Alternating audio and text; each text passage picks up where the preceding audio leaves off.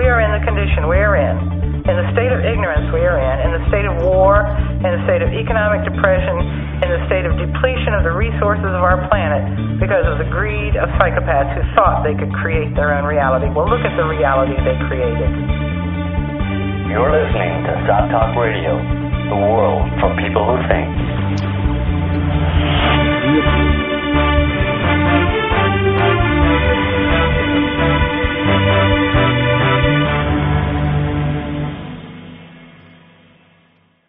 Hi, and welcome to SOTT Talk Radio. I'm your co-host Niall Bradley. With me is my regular Joe Quinn. Hi there. And joining us again this week, SOTT editor Harrison Koehli. Hi, everybody. So, today is Sunday, 28th September, and we're going to be connecting the dots on another mental week on planet Earth. I think we should begin with, well, it's been on our mind a lot lately. Joe and I spent the better part of a week looking at what happened in Scotland and recently published our report into countless, it seems, reports from people who participated or either just as electors sending in their vote or in some way involved in the process of the referendum. Countless numbers of them spoke up and said, I saw this, I saw that, it didn't seem right to me. And we're pretty sure that there's enough indication from what they're all saying that something highly irregular was taking place in Scotland.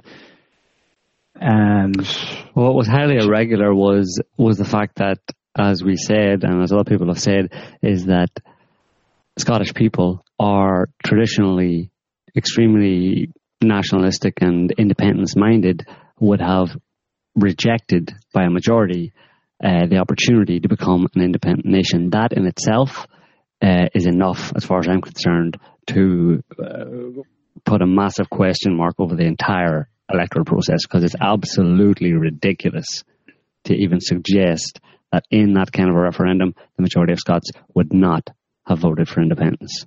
Uh, I think I, I, drew the analogy um, in the in the kind of report that we published which was that it would be like the event for anybody who, who knows the situation in Northern Ireland. It would be like uh, the die-hard uh, God Save the Queen unionists in Northern Ireland, when given the chance to vote for uh, uh staying with the United Kingdom or uh, joining United Ireland, that they would join United Ireland.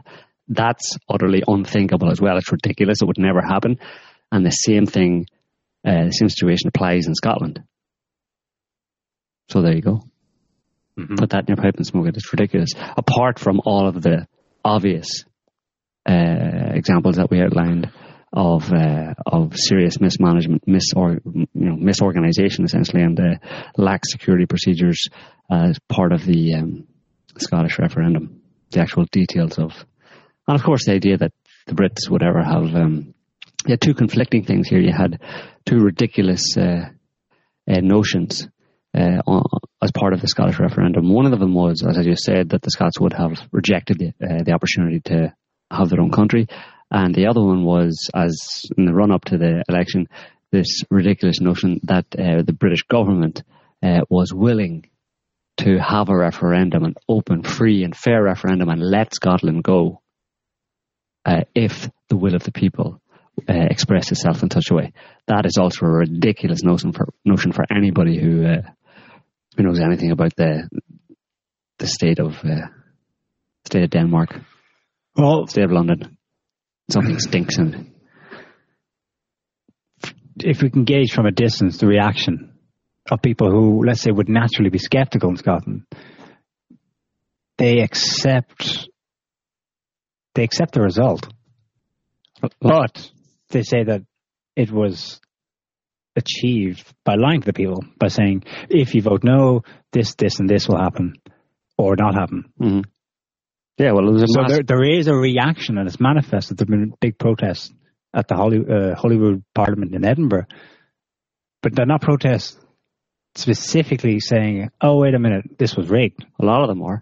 A lot of people are. We don't know exactly how many, but there's a lot of people on Facebook. There's a lot of people on, on comments uh, on mainstream media newspapers, particularly in Scotland, stuff all saying you know, this is ridiculous. You know, this there's something something is wrong with this, and people who have personal experience of there being, for example, as we mentioned, uh, you know, ballot papers not being the same, some of them being blank, not having identifying marks in the back. Theoretically, those ballots could have been rejected.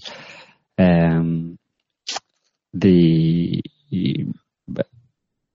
irregularities in the form of uh, the ballot boxes, the seals in the ballot boxes having numbers on them, uh, serial numbers on them, and those not being recorded so that when the ballot boxes arrived at the counting centre, they could be checked to make sure that the seals were the same as the seals that left the, the polling station. Um, and then there was security around the actual uh, transport of the ballot boxes themselves, where basically uh, anybody or his mother could have apparently come along and collected those ballot boxes and taken them supposedly to the counting centre. The perfect opportunity there to to tamper with the boxes en route from the polling stations to the counting centres.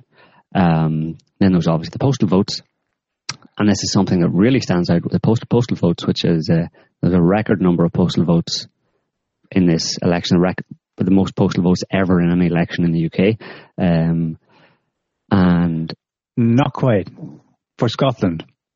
Uh-huh.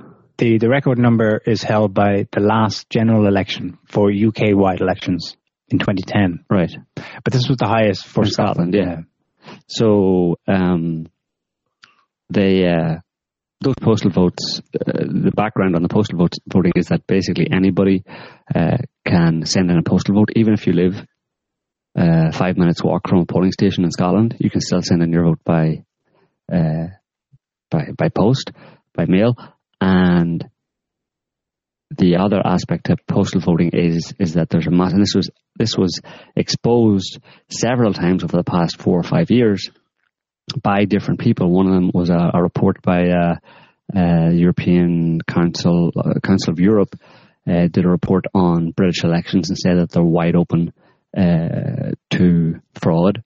Um, then there was a judge who was the in England. Yeah, a judge in England who is the um, he, he kind of oversees electoral fraud cases and allegations, and he said that uh, he found 14 different ways that specifically via postal votes that you could uh, that you could manipulate the results of elections, and it was wide open, and they had done nothing to change it. And, and he said that the the the main problem was in that Tony Blair's government in 2000, uh, the Labour government had changed the law so that anybody, like I just said, anybody can send in a postal vote. Uh, the idea behind postal votes is is that if you can't get to a polling station, you live somewhere outside of.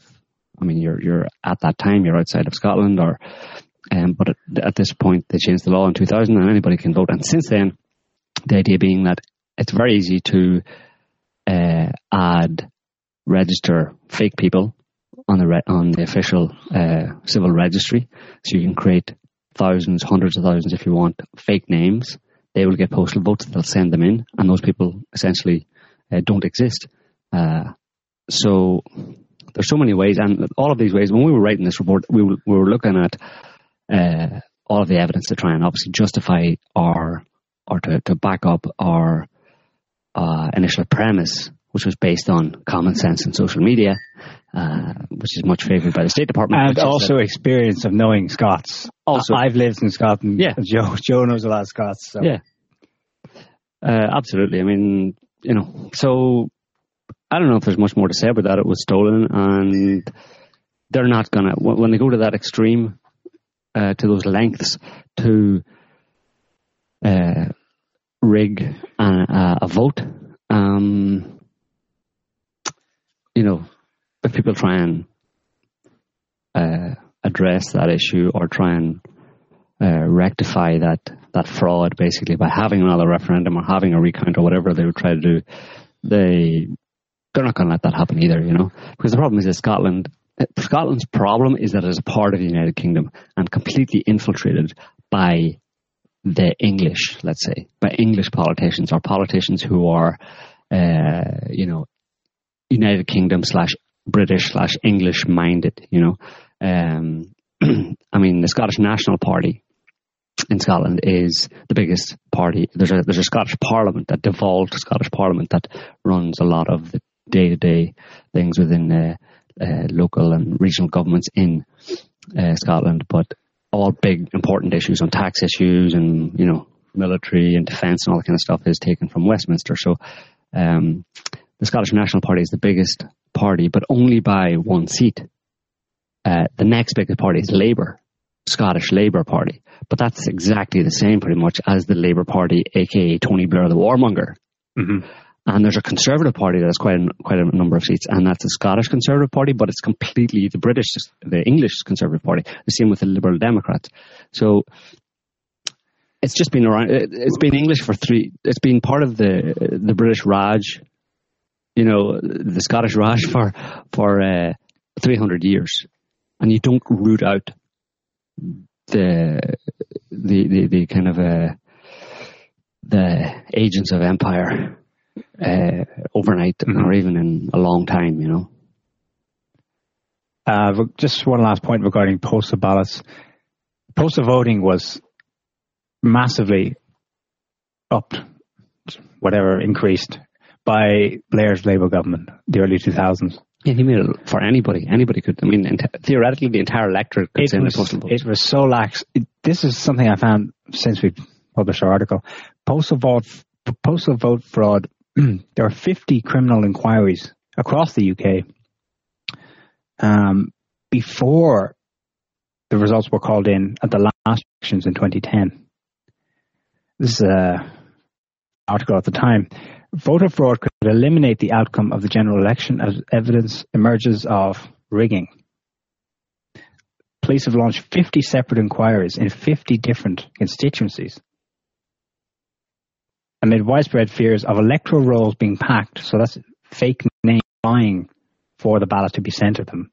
They, I mean, they had absurdities where a flat in London that houses two people received 18 separate postal ballots. Mhm. Uh, thanks to the introduction of mass postal voting, postal voting on demand, the stench of malpractice now hangs over the whole process, whether it be through serial abuses of the electoral roll or widespread fraud in the casting of postal votes. Hmm.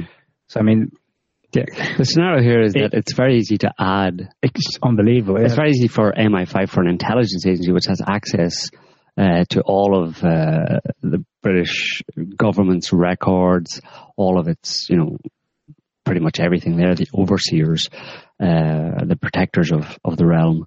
And um, this was a national security threat for them, the threat of Scotland breaking away. And it's very easy for them to add a large number of people onto the register in Scotland uh, and get postal votes for postal ballots for all those people and then send them in. Of course, that means that there's a that there would be more people, more votes counted than there were officially people, right? But that's why it's this theory isn't mutually exclusive to the idea of tampering with ballot boxes, because in that scenario you would have to in some way remove an equivalent amount of um, actual votes cast in Scotland. yeah, more or less. You wouldn't have to tally precisely. No, roughly. hmm So it's pretty easily done. And um, of course, this isn't anything new.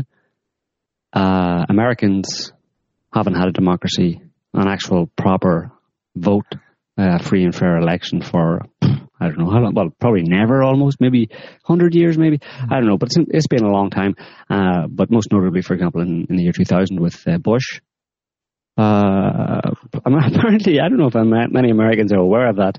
I'm sure all of our listeners are that are that are Americans, but uh, I don't know how many Americans out there know it, but or even knew it at the time. But the 2000 election was stolen. Not even conspiracy theory stolen. It was clearly stolen. It was in all of the uh, mainstream newspapers that Katherine Harris, Jeb Bush's um, mistress, and other things, uh, stole, uh, removed in the same way, and the same kind of thing about the register. She removed thousands of uh, black and uh, mainly mainly African American and also people who had been uh, in jail at any time, criminals, offenders. She removed all these people who were legitimately legitimately entitled to to vote. She removed them all from the register, so uh, they could not. They either didn't get a a ballot. I don't know how it works in the US, but they didn't. They weren't allowed to vote. At the very least, when they went to uh, went to vote. Their, their name wasn't. Your name's not down. You're not getting in. So they weren't. Uh, they weren't allowed to vote. So she just basically removed these people from the register, and as a result of that, Bush won. Uh, not that Al Gore would have been any better. this is the horrible thing about it, you know, yeah. is that oh my god, they stole they stole the vote. If only I mean they, they no, it's not a case of they they screwed over our wonderful you know benevolent leader who would have just saved us all and freed the entire U.S. from the grip of the psychos in power. You would have had a blowhard like Al Gore. Who knows what he would have done? He would know? have saved the polar bears. Yeah, he would have saved the polar bears and let America go to the dogs. But uh, so you know, it's it's no Scotland. It's, it's the oil, stupid.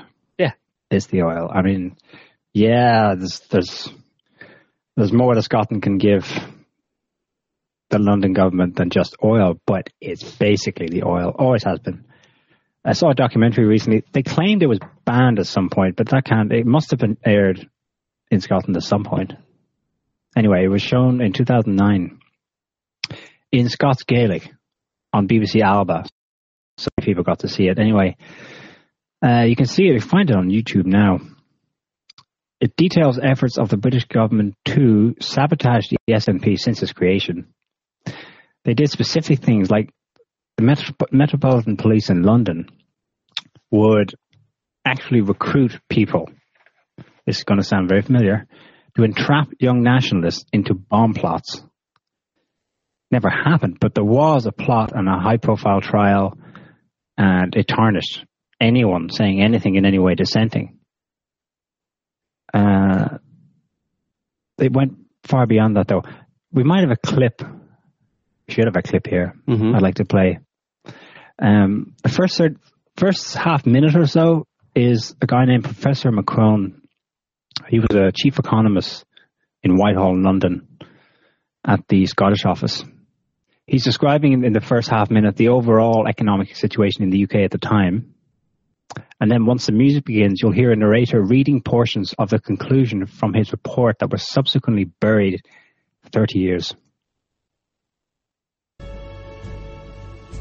It was a very bad time as far as the rest of the economy was concerned. I mean, the shipbuilding industry was in, in pretty dire straits at that time. Much of it was disappearing. And uh, steel and heavy engineering, these other industries, traditional industries of Scotland, were also in decline. So it was a, it was a depressing time from the point of view of the economy.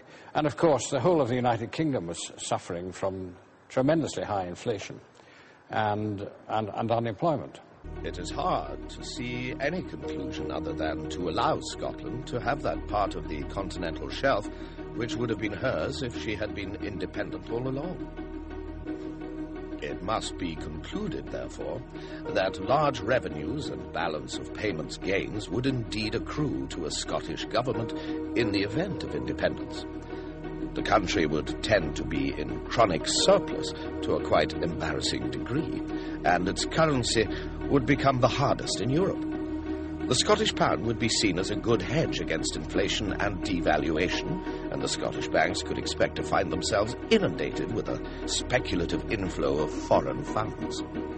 North Sea oil could have far reaching consequences for Scottish membership of the EEC because of the tremendously increased political power it would confer as the major producer of oil in Western Europe. Scotland would be in a key position and other countries would be extremely foolish if they did not seek to do all they could to accommodate Scottish interests. This paper has shown that the advent of North Sea oil has completely overturned the traditional economic arguments used against Scottish nationalism. For the first time since the Act of Union was passed, it can now be credibly argued that Scotland's economic advantage lies in its repeal.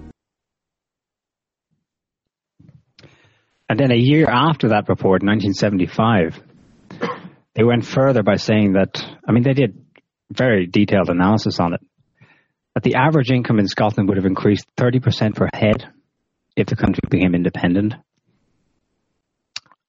Scotland's economic problems, quote, would have disappeared, and Scotland, this is their quote, would have become the Kuwait of the Western world. Then Labour Chancellor Denis Healey admitted in a recent interview we underplay the value of oil to the Scottish people because of the threat of nationalism. Westminster politicians today are still concerned about Scotland taking the oil. They are worried stiff about it. It gets worse because that oil wealth was specifically used, at least I think it was, from what they're saying in this documentary, to finance the explosion in, in infrastructural projects in the southeast of England. They, they specifically named the M25 motorway around London and the Channel Tunnel I think in retrospect, when you look at the state of the UK economy in the 70s, early 70s, and how it became the City of London casino in the 1980s, the collateral they used to turn it into that casino was Scottish oil. Just before we go on ahead, we just want to say if anybody wants to call in with any questions uh, or comments in the chat room, feel free, you know, or, you know, we have a call on the line right now, I think, so I'm going to go ahead and take it. Hi, do we have a call on the line? Hello. Hello. Um, so what's the topic that y'all are discussing? Well, um, what what's your name? Where are you calling from? Nikki. Calling from Texas. Hey, Nikki. Uh, well, basically today we we're talk we're discussing various different topics. We're kind of calling it connecting the dots. It's going to be about. We've just been talking about the Scottish uh, referendum that happened a couple of weeks ago. We're going to be talking about uh, Iraq and ISIS and um, and then crazy weather going on, that kind of thing. A, a general overview of the craziness going on on the planet over the past week or so. Yeah. Do you have a question? Well, I was looking online and I just see the Scotland Police Department's weaponry weaponry as kind of like, do they really need, you know, machine guns and everything? Like, wow. Yeah. Do you not see that in Texas? Well, not really. I mean, I don't see machine guns. I see guns, you know. Right. But I, I've never really seen that. And I don't know if well, police yeah.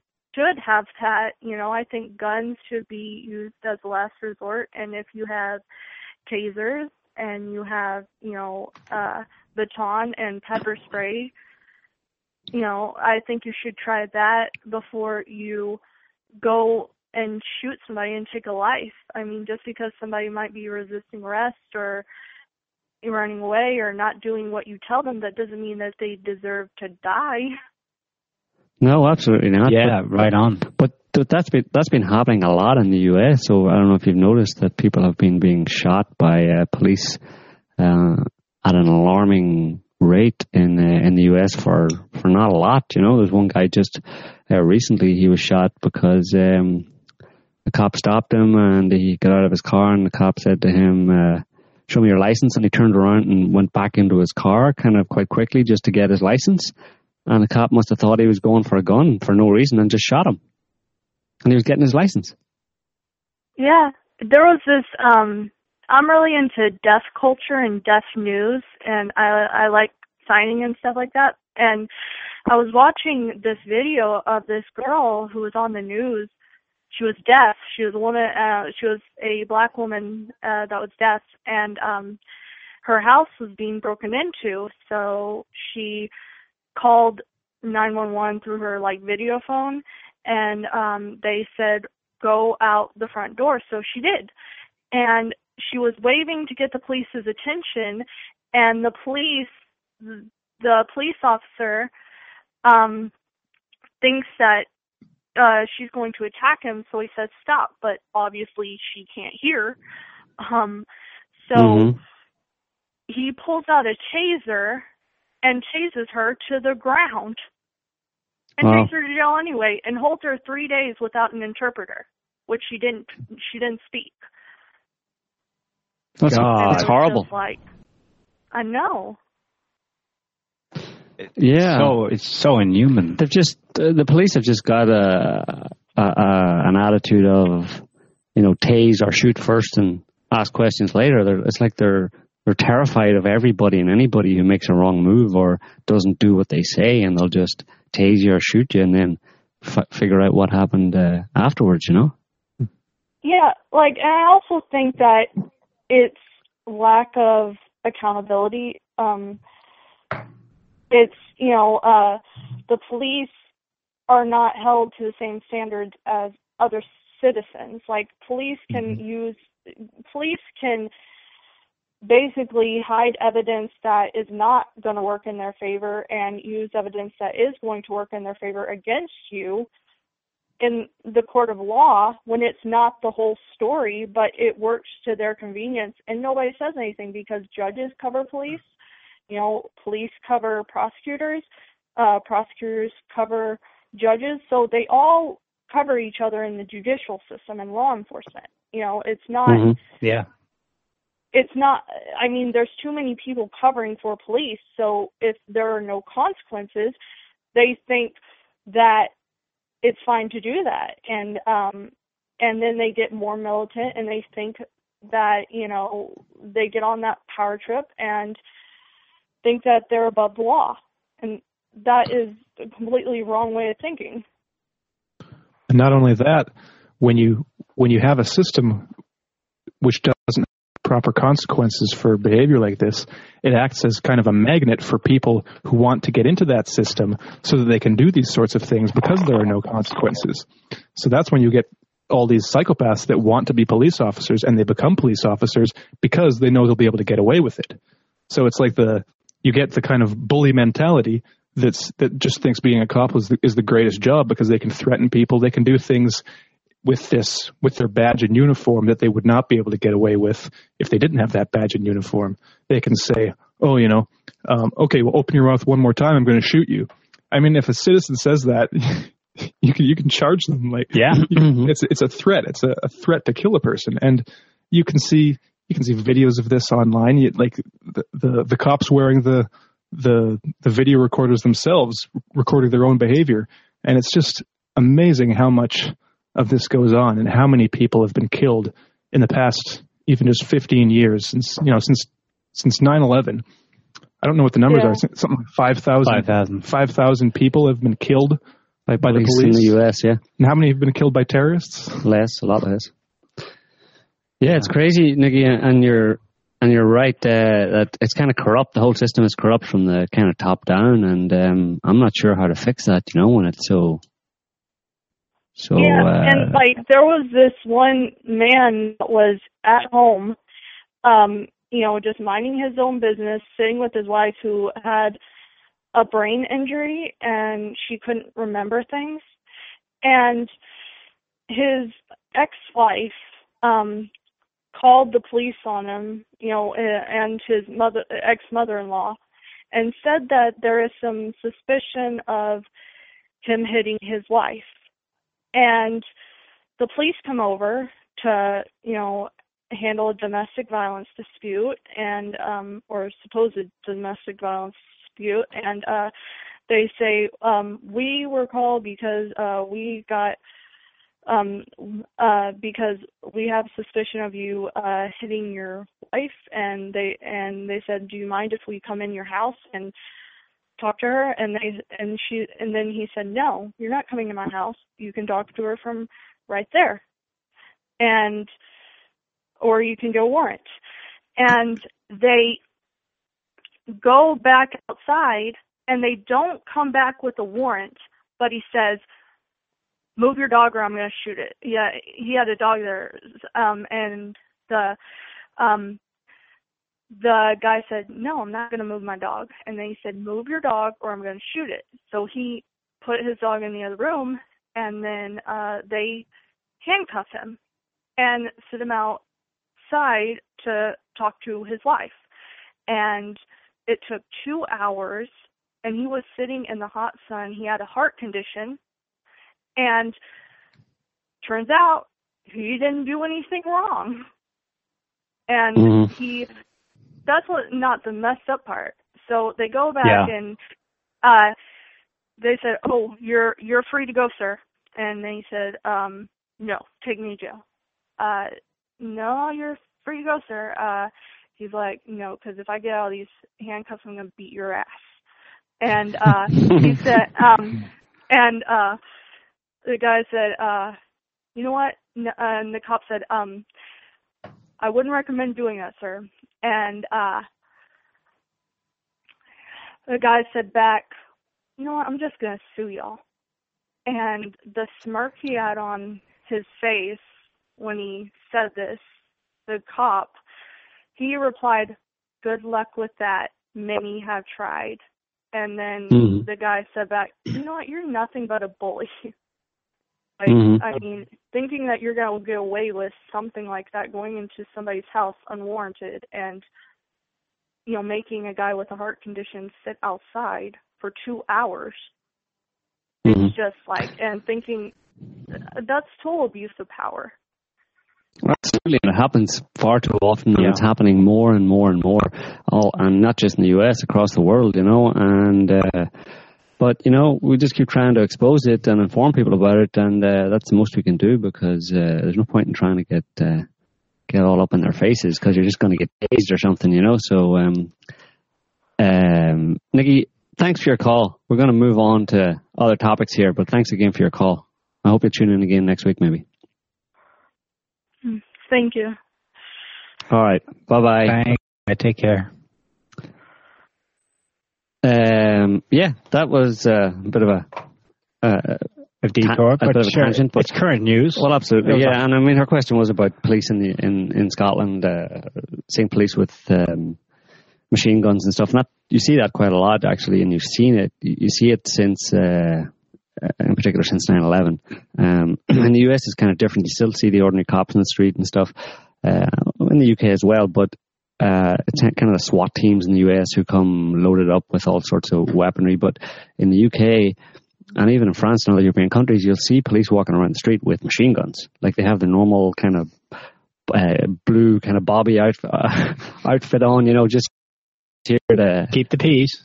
uh, yeah, protect and serve type of thing. But I've got a big black machine gun, you know, and that's whole that's the whole terrorism thing, you know, because there's terrorists hiding around any corner, and they use that with uh, uh, to some extent in the, in the Scottish elections as well, you know.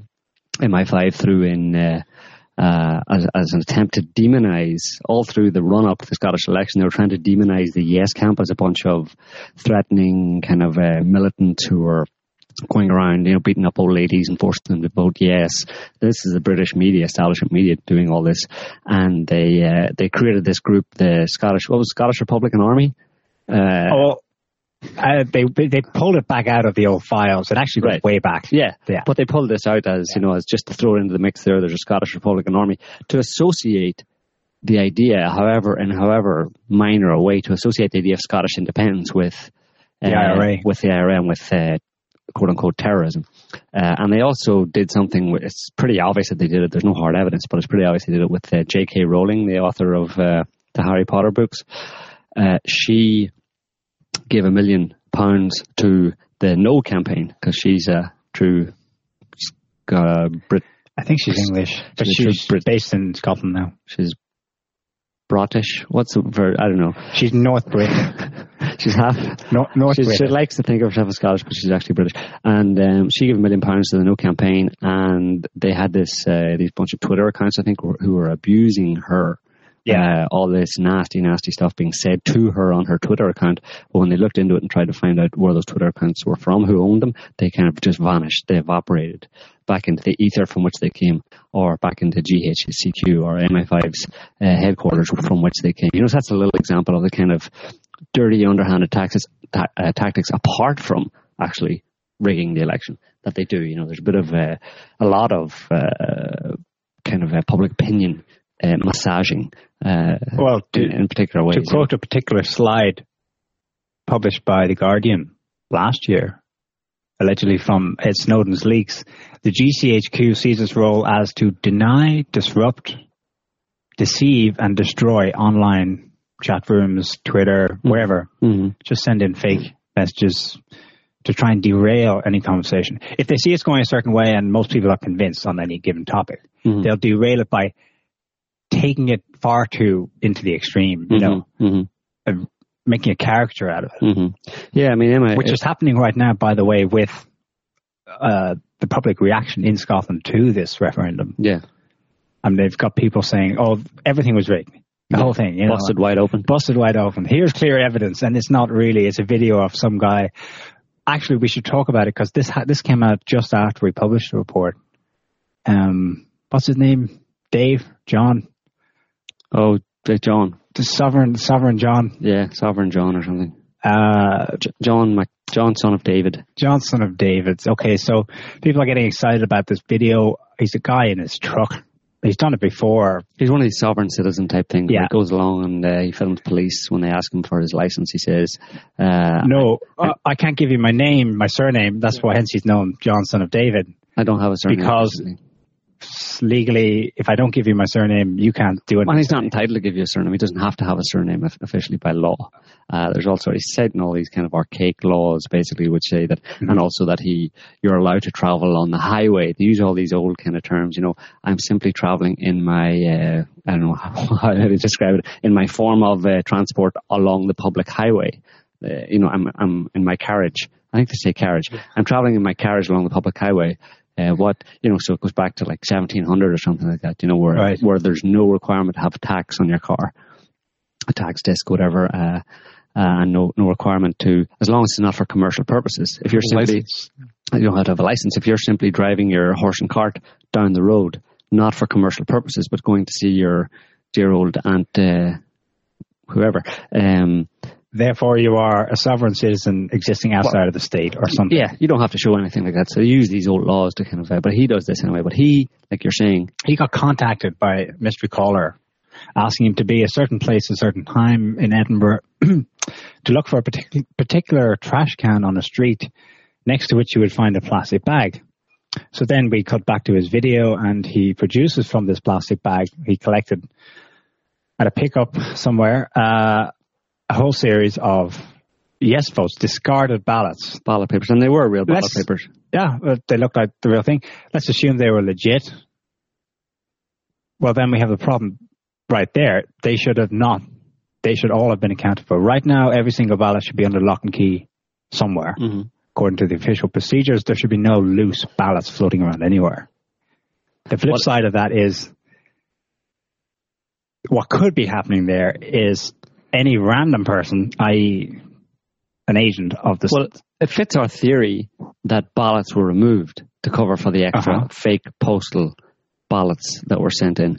Um, so real ballots had to be removed. But the uh, this is where you. Get, I mean, if if you ever think about joining the the intelligence services, don't because you have to involve yourself if you're unlucky enough to be involved in some kind of you know black ops or something. You have to get into such convoluted double reverse double triple reverse psychology permutations of how you should do it that it would just it'll fry your brain type thing.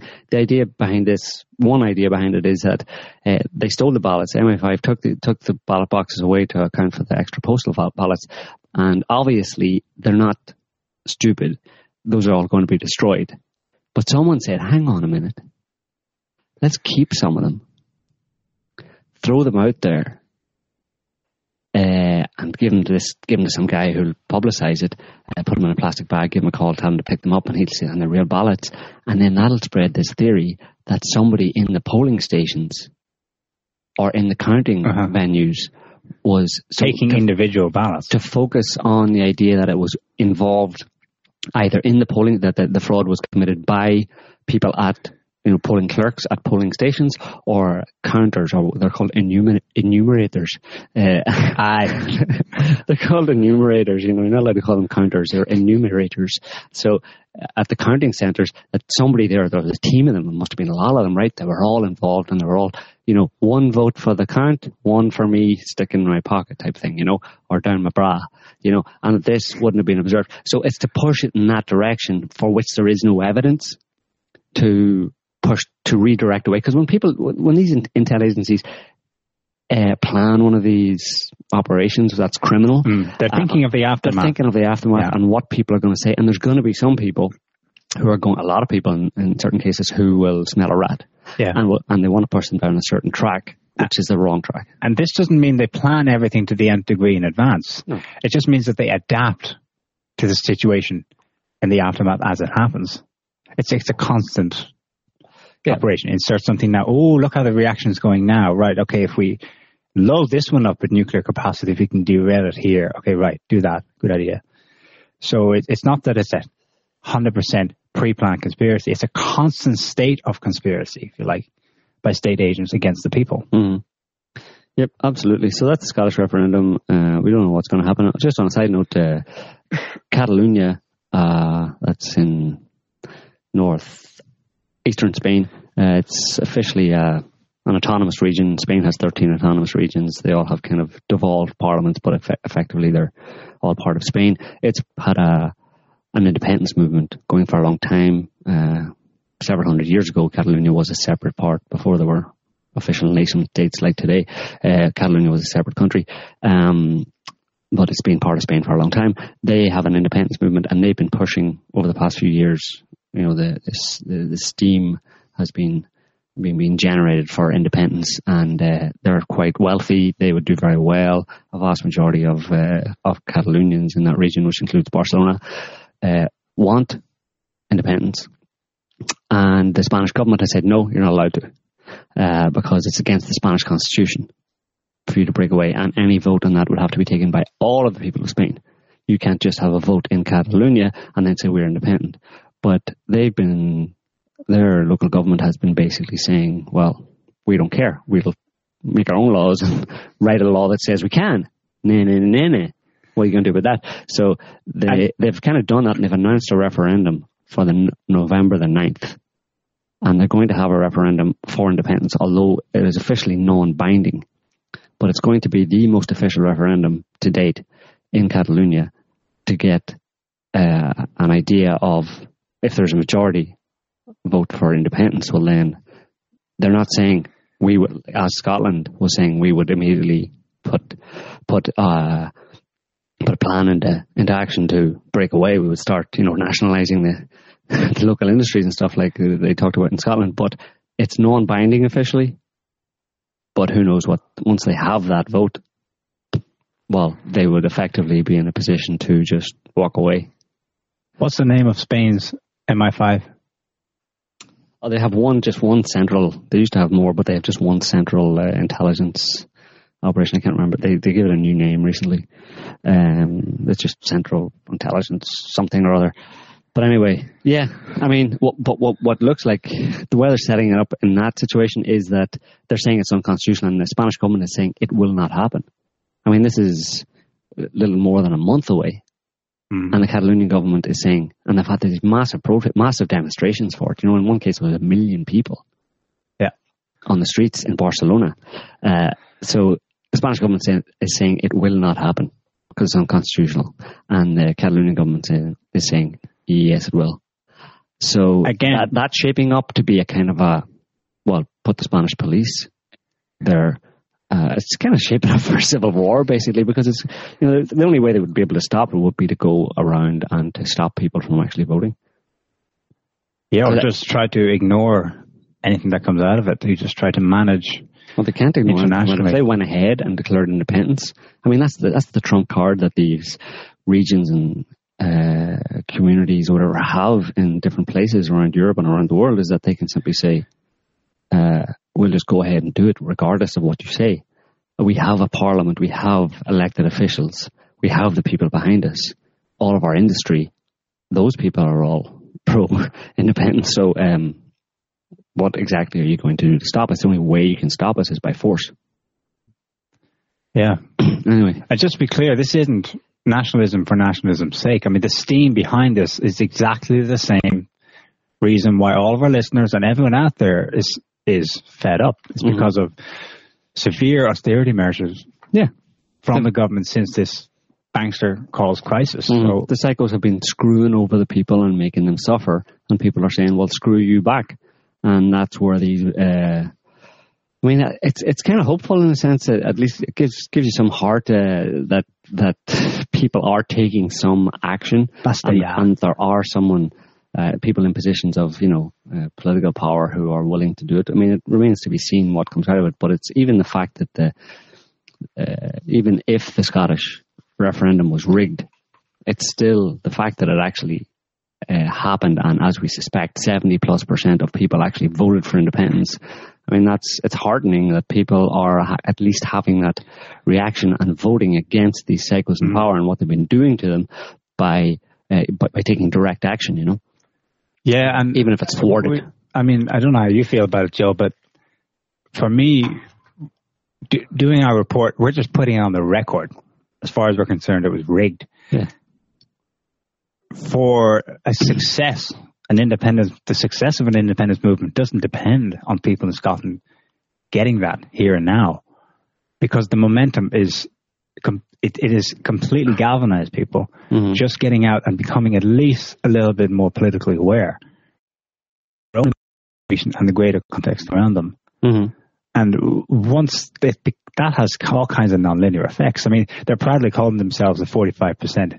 I think tongue in cheek because they know they're higher than that. But they're already protesting on masse in Yeah. Edinburgh and they will continue to. It's Well, the whole Scottish thing has galvanized. Alex Salmond, the day after, of course, he, he was magnanimous, in quotes, by resigning as SNP leader Mhm. and, you know, de facto accepting the result. He has since said, well, actually, we don't need a referendum Yeah. to declare independence. That's the Catalonian option. Yeah, absolutely. And the, You same, and the same in the Basque country. The Basques are now, I mean, this Scottish referendum, even though it was thwarted and, and rigged, um, it has given uh, encouragement to, like I said, the Catalonians, but also in, uh, in the Basque country, um, um, which is kind of more or less on the other side of uh, nor- Spain, northeastern Spain.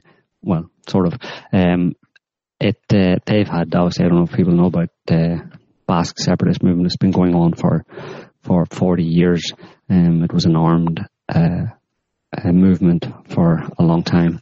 They've since embraced the political process, but obviously that's not working out so much, and they they now uh, with this Scottish uh, referendum, they've been encouraged to basically come out uh, just today and say that they are going to um, they have a law which allows them to to uh, have a referendum and to follow the path towards declaring independence. So they're all very much encouraged by um, by what has happened in Scotland and that it actually took place.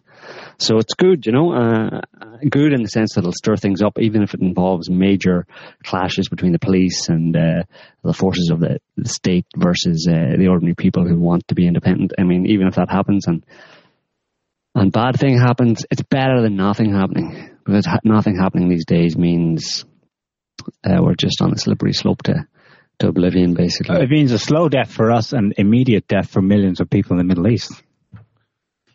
That's what it means. yeah. Speaking of which, Speaking of which, how are they reacting to all of this? We're uprising across the, the Western world. Harrison, tell us.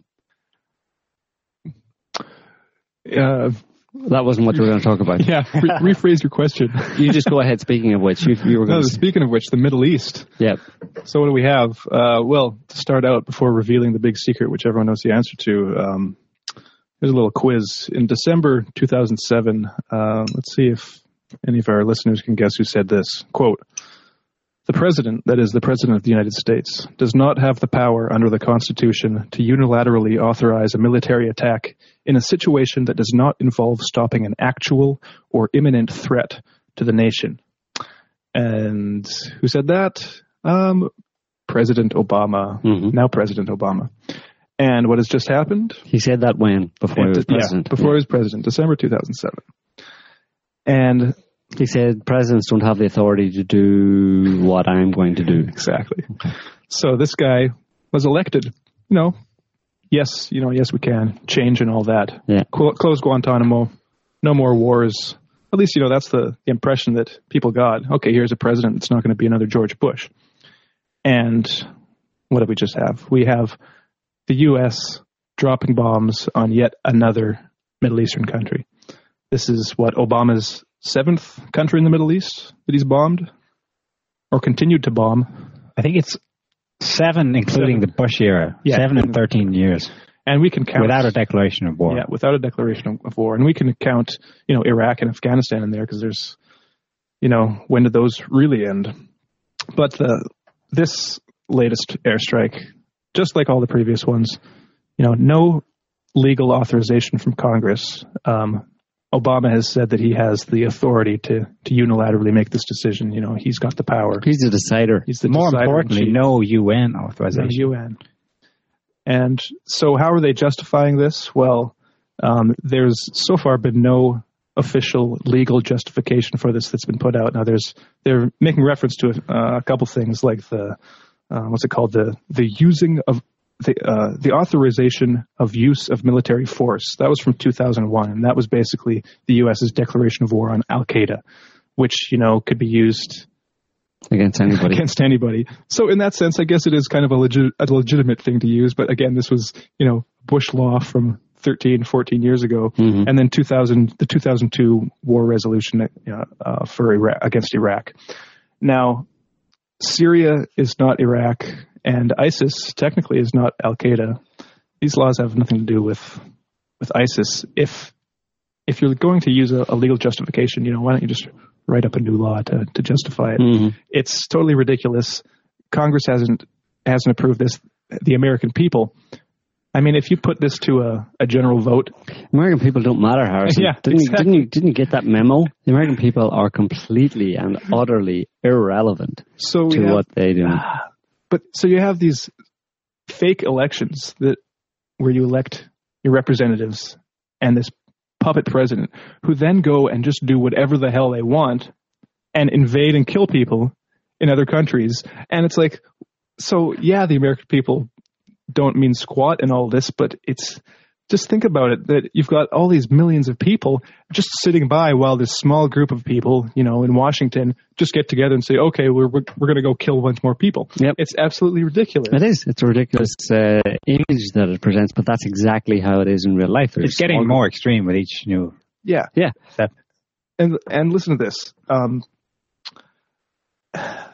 okay, so the, there's been several bomb uh, airstrikes so far in Syria. And already on the first airstrike, we get reports um, coming out from the human rights organizations in Syria about civilian casualties in these airstrikes. Um, I've, I've read reports of in one airstrike, you know, five to eight civilians in, in basically from one bomb being dropped. Now, the Pentagon has denied these reports, saying that there were no, there's no evidence of civilian deaths. But just to show the absolute mendacity and um, just the, the sniveling nature of these people, they have redefined the definitions of militants and civilians. Now, um, so this is this is culled from several cases over the past few years. The they define a combatant as any military age male in a strike zone, unless there is explicit intelligence posthumously proving them innocent. So unless there is proof After he's dead. after he's dead that he was not a militant, he is considered a militant. Yeah. Well, that'll be important, you know, because after he's dead, uh, it'll be uh, the, the the the person's uh, the guy's um, family will really be concerned about whether or not the U.S. government thought he was a militant or a civilian, because that's really important, you know, after your son's been killed by a U.S. bomb, to know what what they designated him I've as. I have a feeling that comes down How- to how- that comes down to money. How old is John McCain? Sixties, seventies, I don't know. What's military age? He should be dead. What's military age? 18 to 50. Can we stretch it for John McCain because he spent a lot of time in Syria? Come on. Yeah. to get him in there into a combat zone, boom. And but then the question would be what we call him afterwards. Was he was he a combatant or not? I I'd put him down as combatant. Yeah. Militant. Certainly militant. Yeah. But then, then get this. So, so the, in that quote from Obama, where he was talking about an actual or imminent threat to the nation, well, there's actually a new definition for imminent as well. Um, so this is the this is the quote. Uh, a quote imminent threat of violent attack against the United States does not require the United States to have clear evidence that a specific attack on U.S. persons will take place in the immediate future. Yeah, that's from a few years ago, right? Yeah. They came up with it. Yeah. Yeah. Yeah, that was ridiculous. So it's like um uh an imminent threat, yeah, it was a definition of what an imminent threat to mm-hmm. America means. An imminent threat to America does not mean that there's an imminent threat to America, but we reserve the right to take action on that imminent threat and stop it from manifesting, even though there is no evidence that it's going to manifest. The thing is, it could manifest in a parallel universe, in which case we would have to take action in this universe to make sure it doesn't attack America in the other universe. We're going to rename the war on terror to the war on imminence. The war on imminent, terror threats. threats that may or may not, well, in fact, don't exist. Um, just to put this ISIS thing, ISIS, ISIL, IS, is, isn't, is, is it or isn't it or uh, whatever. Um, IS, ISIL, whatever. They, the re, what they're for, who they are, basically, is they're the descendants, the ideological descendants of the Mujahideen in Afghanistan from the late 70s and 80s that were trained by the US to fight the Russians. Now, that's an important point. Fight the Russians. The US has been fighting the Russians since then. I mean, it was fighting them before that, but there's an unbroken line, especially in terms of these Mujahideen and Islamic terrorists, i.e., proxy, death squad fighters, etc., in the pay of uh, Western governments. So you had the Mujahideen in the 70s and 80s fighting the Russians. Then they were kind of retooled, updated. They were given kind of uh, rejuvenation, uh, you know, serums or something that made them all, you know, uh, younger versions were produced for for Iraq.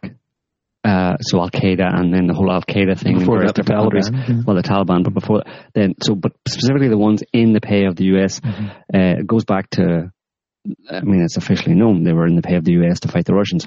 They're also in the pay of the US to uh, essentially uh, be a proxy army to be used for whatever they needed them for um, in the Middle East to keep the Middle East mixed up, chaotic. Um, they were trained throughout the 10 year occupation of Iraq. That was a perfect opportunity, a long time to kind of get them all, kind of get your, get your right numbers, get the right people, train them, arm them. And they, this latest incarnation after Al Qaeda disappeared and IS, uh, appeared. Notice when IS kind of really hit the headlines, came out of their, um, come out of their caves, their bunkers, their spider holes, their rat holes, whatever. When they when they come out and started sweeping across Iraq, uh, they came out of Syria supposedly, but they came out of various different places between Iraq, Syria, and Jordan and stuff. They were being trained in Jordan. They came from Saudi Arabia. They came from Libya, but they came and swept down through Iraq in, in this massive kind of blitzkrieg. They took over large parts of Iraq right after. When did it happen? It happened right after the situation in Ukraine. Ukraine. Flared up. So Ukraine flared up, and then ISIS appears. Now the point of this is is that ISIS, the ultimate goal of ISIS is uh, to keep Russia uh, out of the Middle East. Uh, Russia is in the Middle East. Its interests, exerting its interest in the Middle East in the, uh, via Iran, Syria, uh, and Lebanon. And the US wants to stop that from happening because if you look at a map, you know, uh, you need to look at a map for this kind of thing just to get an idea of, of where it is, but uh, in, in the context of where Russia is and where the Middle East is, and Russian access to the Middle East, which is a very uh, crucial area in terms of uh, resources, oil, etc. The US wants Russia to stay away, especially now that it is uh, is asserting its uh, its its power essentially. What's the word the US uses? Um, projecting its power uh, into the Middle East and around the world. So the US is fighting against that, and, and ISIS plays a very strong part in that because um, they want to get rid of Syria uh, because Syria and then and then uh, Iran next door. There's a threat there for from for Russia to essentially uh, establish, you know, um, kind of business and trade and military links, etc., with Iran, Iraq. Iraq, Iraq and Syria. So you have Iraq, Syria, and Iran in a line kind of thing, you know. So ISIS come in and um, and it's used now being used to justify the bombing of Syria. And I'm pretty sure we're going to see that this bombing campaign, which is you know it's a full declaration of war. I think the Brits de- declared war officially the other day uh, as part of their uh, in some form or other. They said they were they were at war now.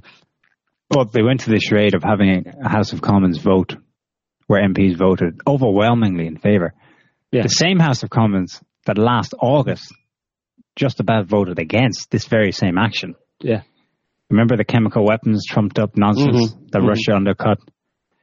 Yeah. Here so we are I again, mean, Russia, it. Russia has been making moves in the background for the past few years. I mean, like you just mentioned with Syria, they stopped them bombing Syria a couple uh, last year. Was it last year? Yeah. last year, and in in And- all the years before that. Before that, um, so Russia has been Russia wants Russia, Iran, Syria, and even uh, depending on who's in power in Iraq, they want uh, the Middle East borders to stay pretty much the way they are today. They don't want uh, Iraq, which is the plan for Iraq, is seems to be to kind of carve it up into three smaller states that can be more easily controlled, and uh, taking out um, putting someone in power that is compliant in Iraq, uh, getting rid of Assad in Syria is a move to potentially uh, regime change in Iran and putting in a, a compliant, Western compliant puppet kind of regime or government in, in Iran.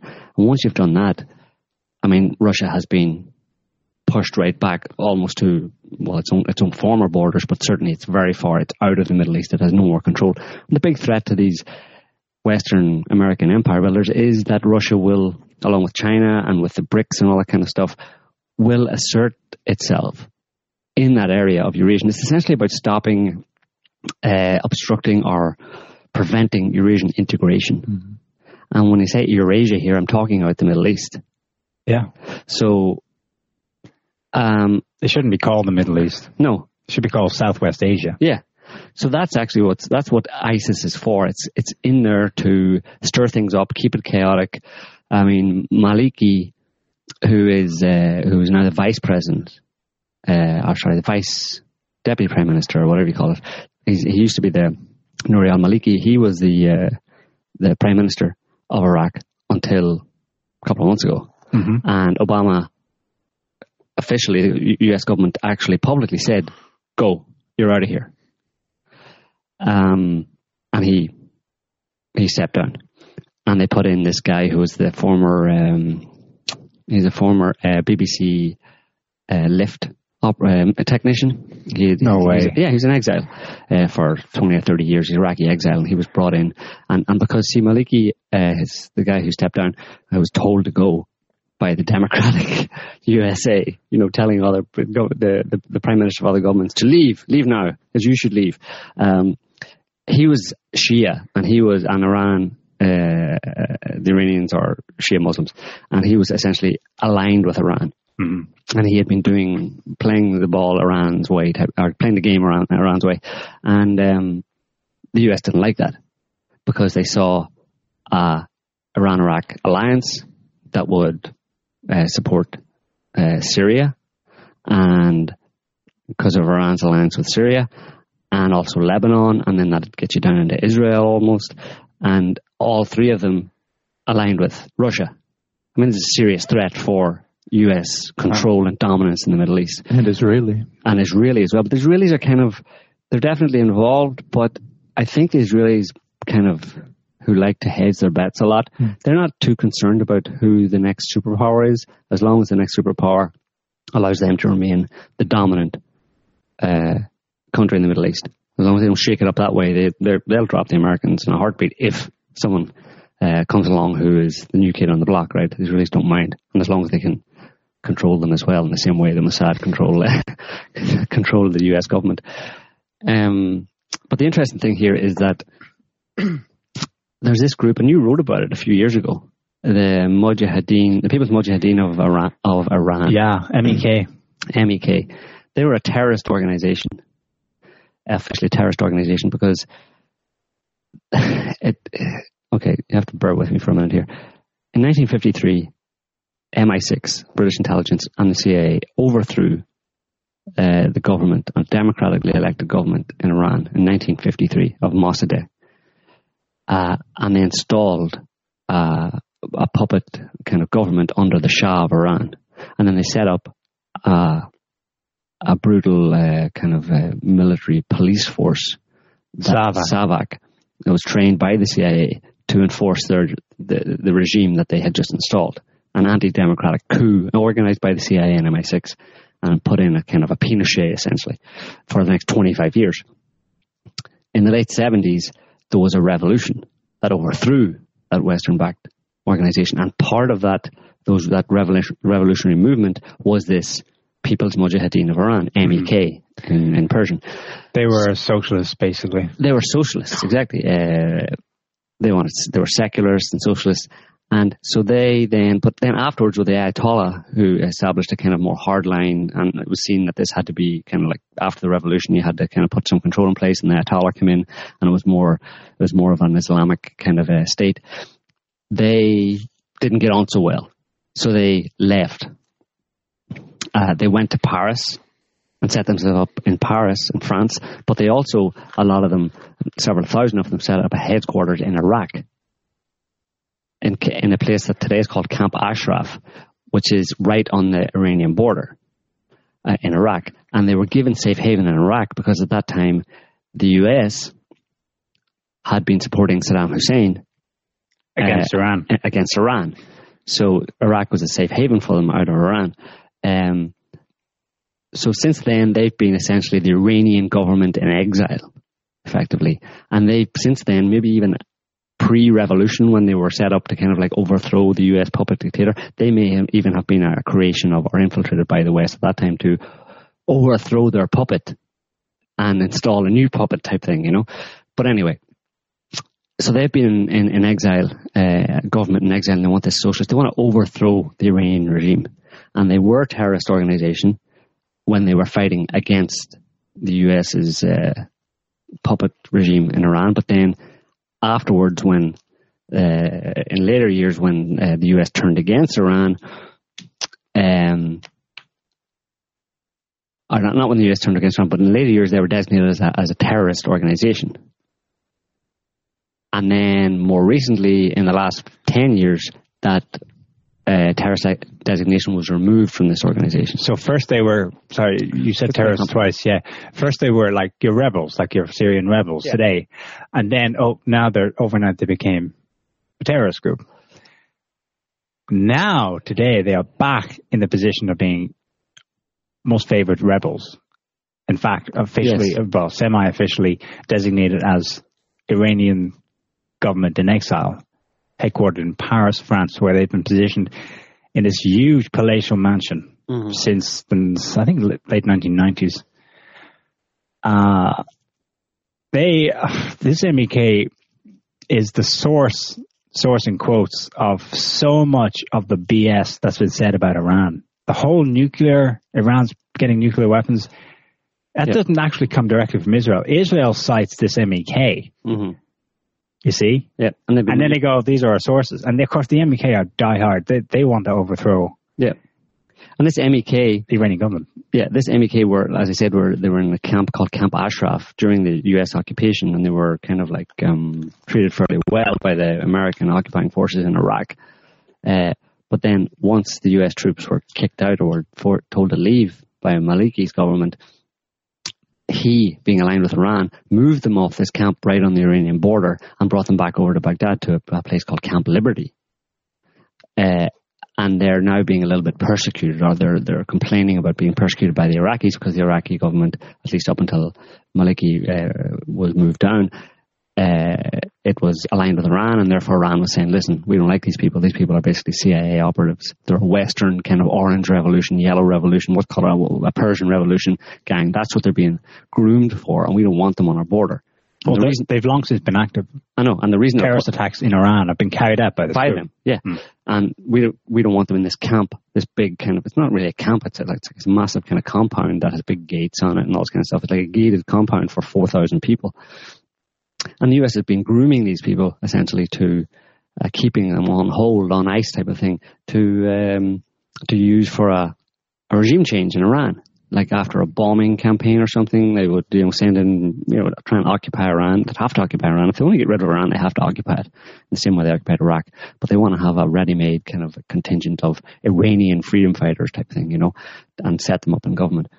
So they were moved moved back, and now they're complaining. And their leader is a, a woman come a woman called Mariam Rajavi, and um, she's faded in the West in Paris. She lives in France. I mean, with all the Iranian exiles, expats in France, and um, but she actually uh, started her political career back in 1965 when she was part of the revolution that happened. Uh, uh, that was growing and, and ended up in the, the, the revolution in 1979. But back in um, back in the 70s, sometime in the 70s, her sister,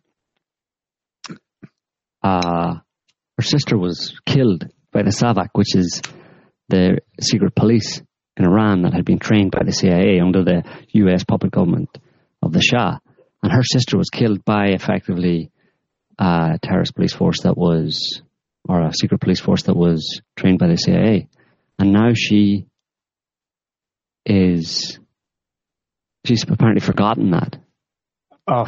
And she's now fully supporting freedom and democracy from Paris for all Iranian people, all 80 million people. And she's, and I mean, the reason I'm saying all this is because back in, um, in June this year, they had a massive MEK rally in Paris. They they hold them annually. Yeah, but this one was like eighty thousand people and a big or a big kind of venue with flags and and I think they had the U- European national anthem. I'll just let, I'm not sure if this is the European national anthem, but I, I saw one once. I saw them rally in Brussels in front of EU headquarters. They get so much support, it's amazing. And this is for the overthrow of, of Iran, a coup in Iran, basically. And these people are supported. And these are people who are supposedly, you know, up until six years ago, they were officially at, on the terrorist list of terrorists, the Western U.S. and they European still are. No, not anymore. They were removed. I think what very recently though. Yeah, within the past couple of years, they were removed. Yeah, deliberately removed so they could, they could be used to overthrow Iran. And again, like we keep saying, the the U.S. wants to get rid of Iran and Syria to thwart Russian uh, kind of interests in Eurasia i.e. Eurasian integration, like all of these countries, which are all part of the same landmass, and Russia being the most uh, the most powerful one, the US is terrified in this. But anyway, this rally that they held, uh, you should have seen the people there. You know, they had this. Uh, the start of it was all this fanfare, kind of some kind of uh, classical music, flags, ticker tape, eighty thousand people waving. Uh, uh, Rudy Giuliani was there. Um, Newt Gingrich was there. Former John former CIA chiefs turn up and talk at these things. Yeah, John Bolton was there. Exactly. The the the the, the great and the good from uh, from the US and NATO countries were all there to support these people, and French politicians stood up and blatantly said, you know, it's about freedom and you're going to be free and it will happen and we're going to install a free democratic government in you know i mean it's just ridiculous you know and um, and all these people waving flags have no idea what they're doing. You know what I mean? They have no idea what they're supporting. But um, just listen to this um, little excerpt because it has a little bit of intro of the music. Uh, you get the idea of the fanfare with which they, they started this event, and then a few American speakers.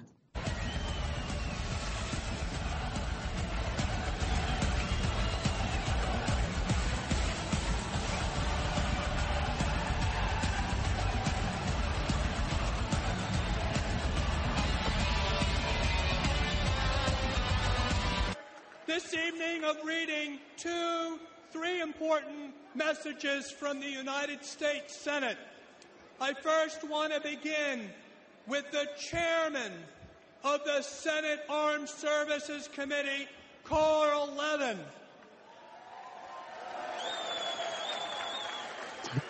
He writes, the United States should persist in pressing the government of Iraq to live up to its obligations under the December 2011 agreement with the United Nations to ensure the safety and security of Camp Liberty.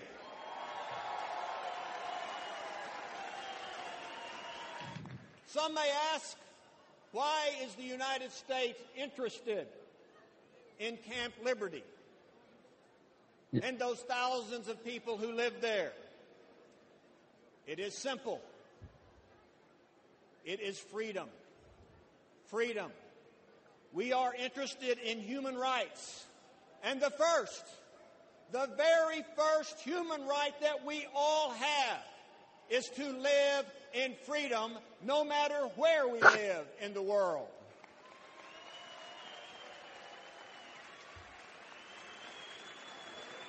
America's values are your values. And don't give up because we will not give up. Call us terrorists, call us freedom fighters. We will not be daunted by words. We are ready to fight for freedom. So that was um, see Kyle. Yeah, President-elect Rajavi. That's Miriam Rajavi. This uh, this, this useful idiot or useless idiot, maybe. But um, this is this this is the you know the this the chairman of the Senate uh, armed armed what military committee or whatever.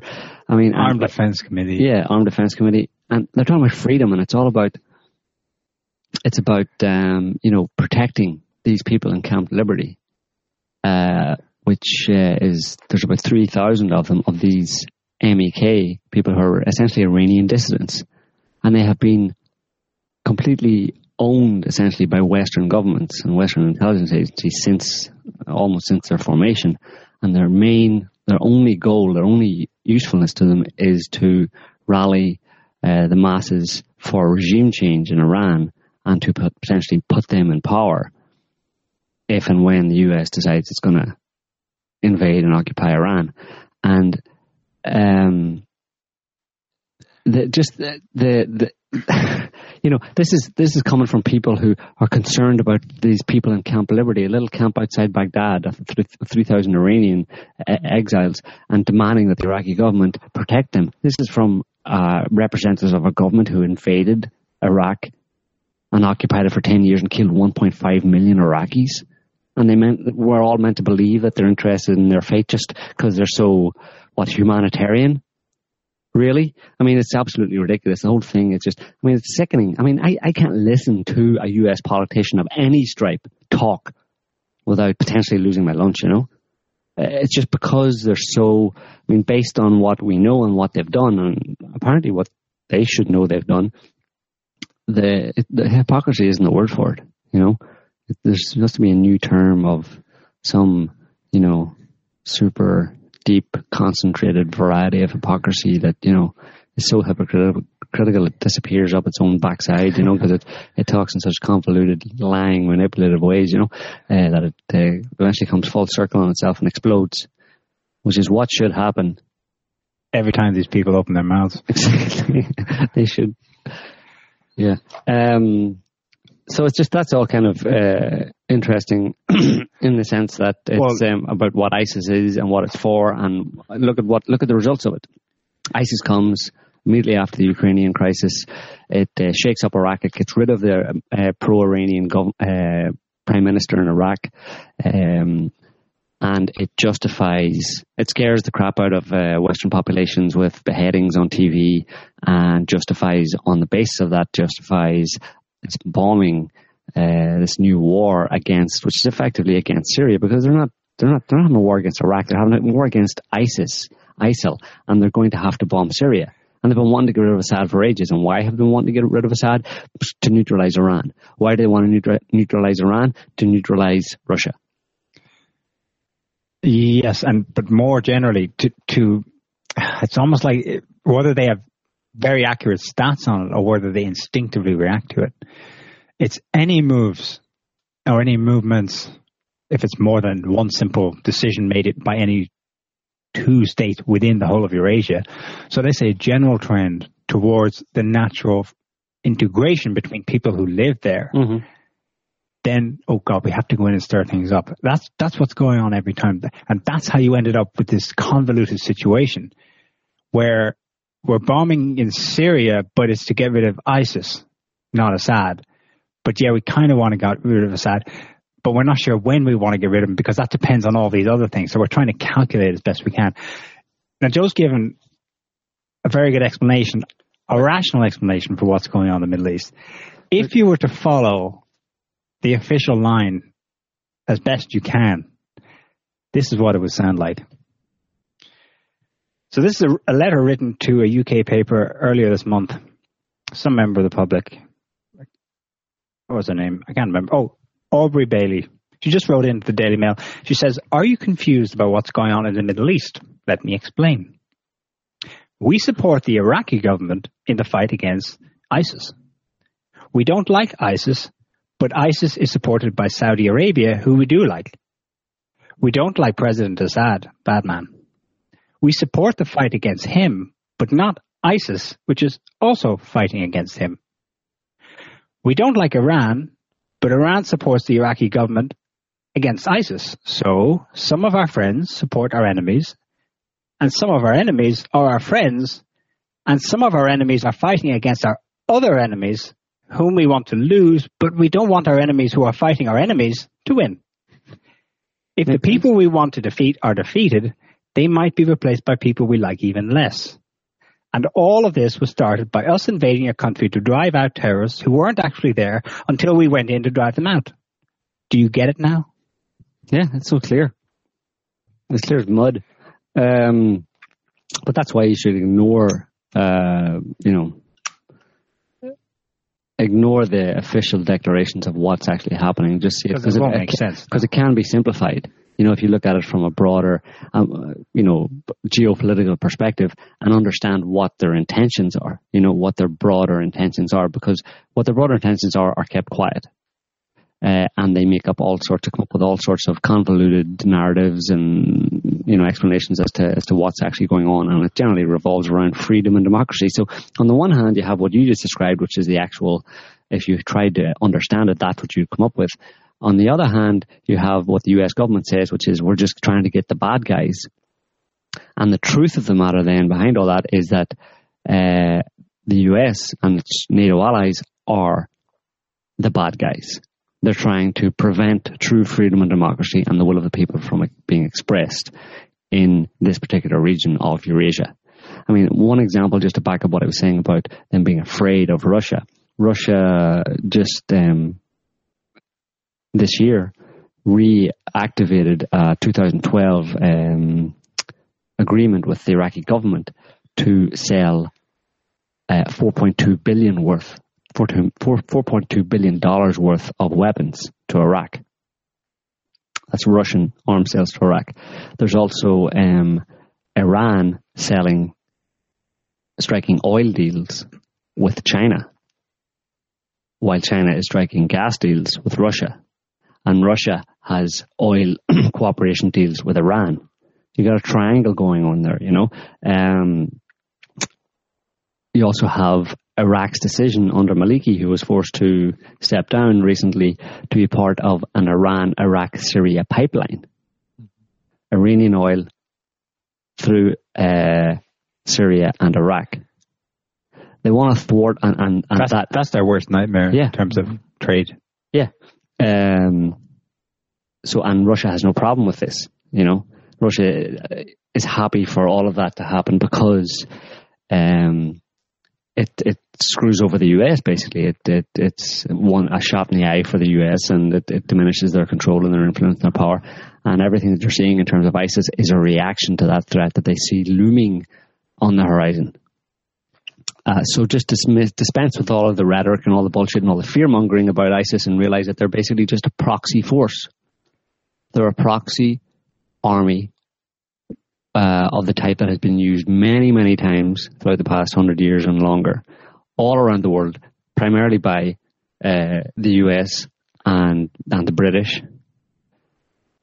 And that's pretty much all they are. And they're there to, I mean, they're a proxy force with a, with a twist, which is that usually your proxy armies, you know, you use them to kind of like attack countries that you want to, you don't want to attack yourself. They have a spe- and they have a specific strategic goal. Yeah, but they're they're a proxy army that's kind of let off the leash a little bit that you can then use to uh, to to uh, use as an enemy, right? So it's kind of like a it's kind of like tagging your your your actual enemy with a terrorist uh, marker, you know, and then everybody sees oh terrorist, but you put the terrorist marker there, you know, so you just go in and put a you kind of set up an ISIS dummy in in Syria or wherever you want with you know a knife and a balaclava and make it say that it's going to cut the heads of Westerners and then you get to attack it. And that's for making sure they can tie in what's going on 10,000 miles that away with the imminent threat right here at home. That's the only Yeah. reason for that theater. Yeah. That's for the home consumption. Yeah. Did any of you listen to the UN speeches? I read some summaries. Yeah, jeez, I was afraid to. But I did listen to Lavrov's. Yeah. I mean, the guy is just re- a relative fount of sensibility. Mm-hmm. He he discussed this natural processes of forces of integration. I think that would be over the heads of a lot of people, but he said exactly the same thing we're saying here. The reason for this chaos is he didn't say it in so many words, but there's chaos and there's what's going to happen anyway, one way or another, Mm-hmm.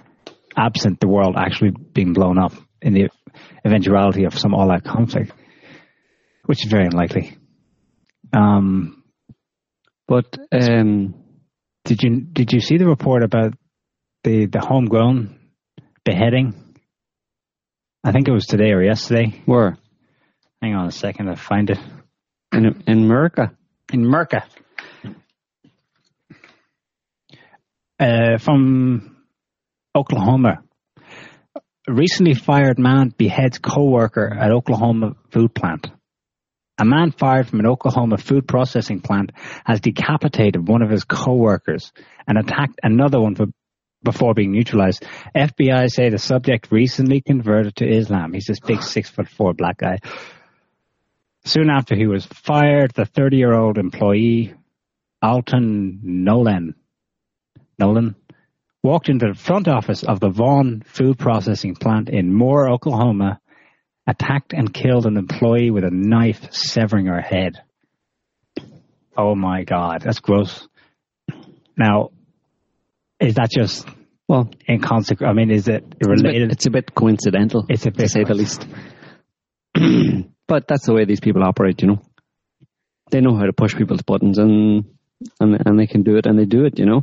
And people just should um, should uh, you know immunize themselves against that kind of button button pushing, as horrible as it is, and and see what the what the fairly obvious agenda is behind it. All you have to do is be- stop believing in in uh, freedom and democracy and start believing in uh, uh, kind of stop believing in the freedom and democracy narrative or version of the world and uh, start believing in the reality, which is the lying, manipulative, uh, no depths to which they won't stoop psychopath narrative. And then it all makes sense. Um, Maybe this will give you hope, Joe. 400,000 people were protesting across the US last week. protesting what? Oh, yes. No, we talked about this last week. They're protesting about. Right, but it, it went down all week. Yeah. Well, They're out on masse and they're protesting. Yeah, they're against, protesting against uh, carbon footprints. Some of them are protesting against fracking, which is a good thing. Yeah, But a lot of them are Yeah. saying we can change the world by reducing our Uh-huh. carbon footprint. Let's greenify industry and all start driving green cars that run on grass. and part of the UN series of meetings, whatever, I think it was a scheduled UN security meeting. Guess who came up to give a speech? Hmm. He's the UN, recently appointed UN messenger for peace. Yeah, This is straight out of Team America. If Krusty the Clown. Leonardo DiCaprio, Yeah, Film Actors Guild. yeah, absolutely. The film actors guild, they're going to save the world. They must have just they took that from Team America. If anybody, if nobody's watched it, you should watch the film. Uh, it's a puppet movie, Team America, because it's, it's it's obviously it's made by the guys who do South Park, but it's actually very funny and very a lot of it uh, has. um A lot of it has come to pass, which is Yeah, the, especially with Right. Leonardo DiCaprio standing up at the UN with a kind of, you know, let's save the world together type of thing uh, through uh, reducing our carbon footprint, etc. Yeah, if you Can watch it that, get any more Hollywood? no. I mean, Hol- I mean, you have a Hollywood actor. Okay, they did it first with Ronald Reagan, but you know, at least he was a kind of became a politician or something and stuff. But Leonardo DiCaprio uh, acts for a living. He's an actor. Everything he does is fake, false. So in that sense, having him up there talking about uh, climate change, global warming at the UN, and all of the UN delegates all you know listening attentively to him, it's it's perfect because that's a complete fake fantasy notion. Global warming is, is pure pure fantasy. So having someone who who uh, portrays fiction and fantasy and make believe as for a living give that speech is his, perfect. His first words were, "I'm an actor, so so don't believe anything I, I say. I pretend, and I'm involved in fictitious stories. Yes. I'm no expert. He says all this. Okay. Yeah. So why am so I here? Why are you there? Well, he says, I'm here as a concerned citizen. Yeah. Just your average concerned citizen. Yeah. He he said, I mean, this is where, you know, how do you say this? Among among the things he said, he said, how can anyone deny that new climate events, unusual climate events, are happening every week? And of course, the, the rest of the gist of the message was we must do something. And it specifically says we need to slap major taxes on oil and other coal, Mm. gas use, etc. I mean, it, it obviously hasn't thought that through because right there, you're going to starve, kill two billion people. Yeah. But that first doesn't part, matter. You'll save the polar bears and the animals. It doesn't matter about the people. Save the polar bears and screw the people, and the response would be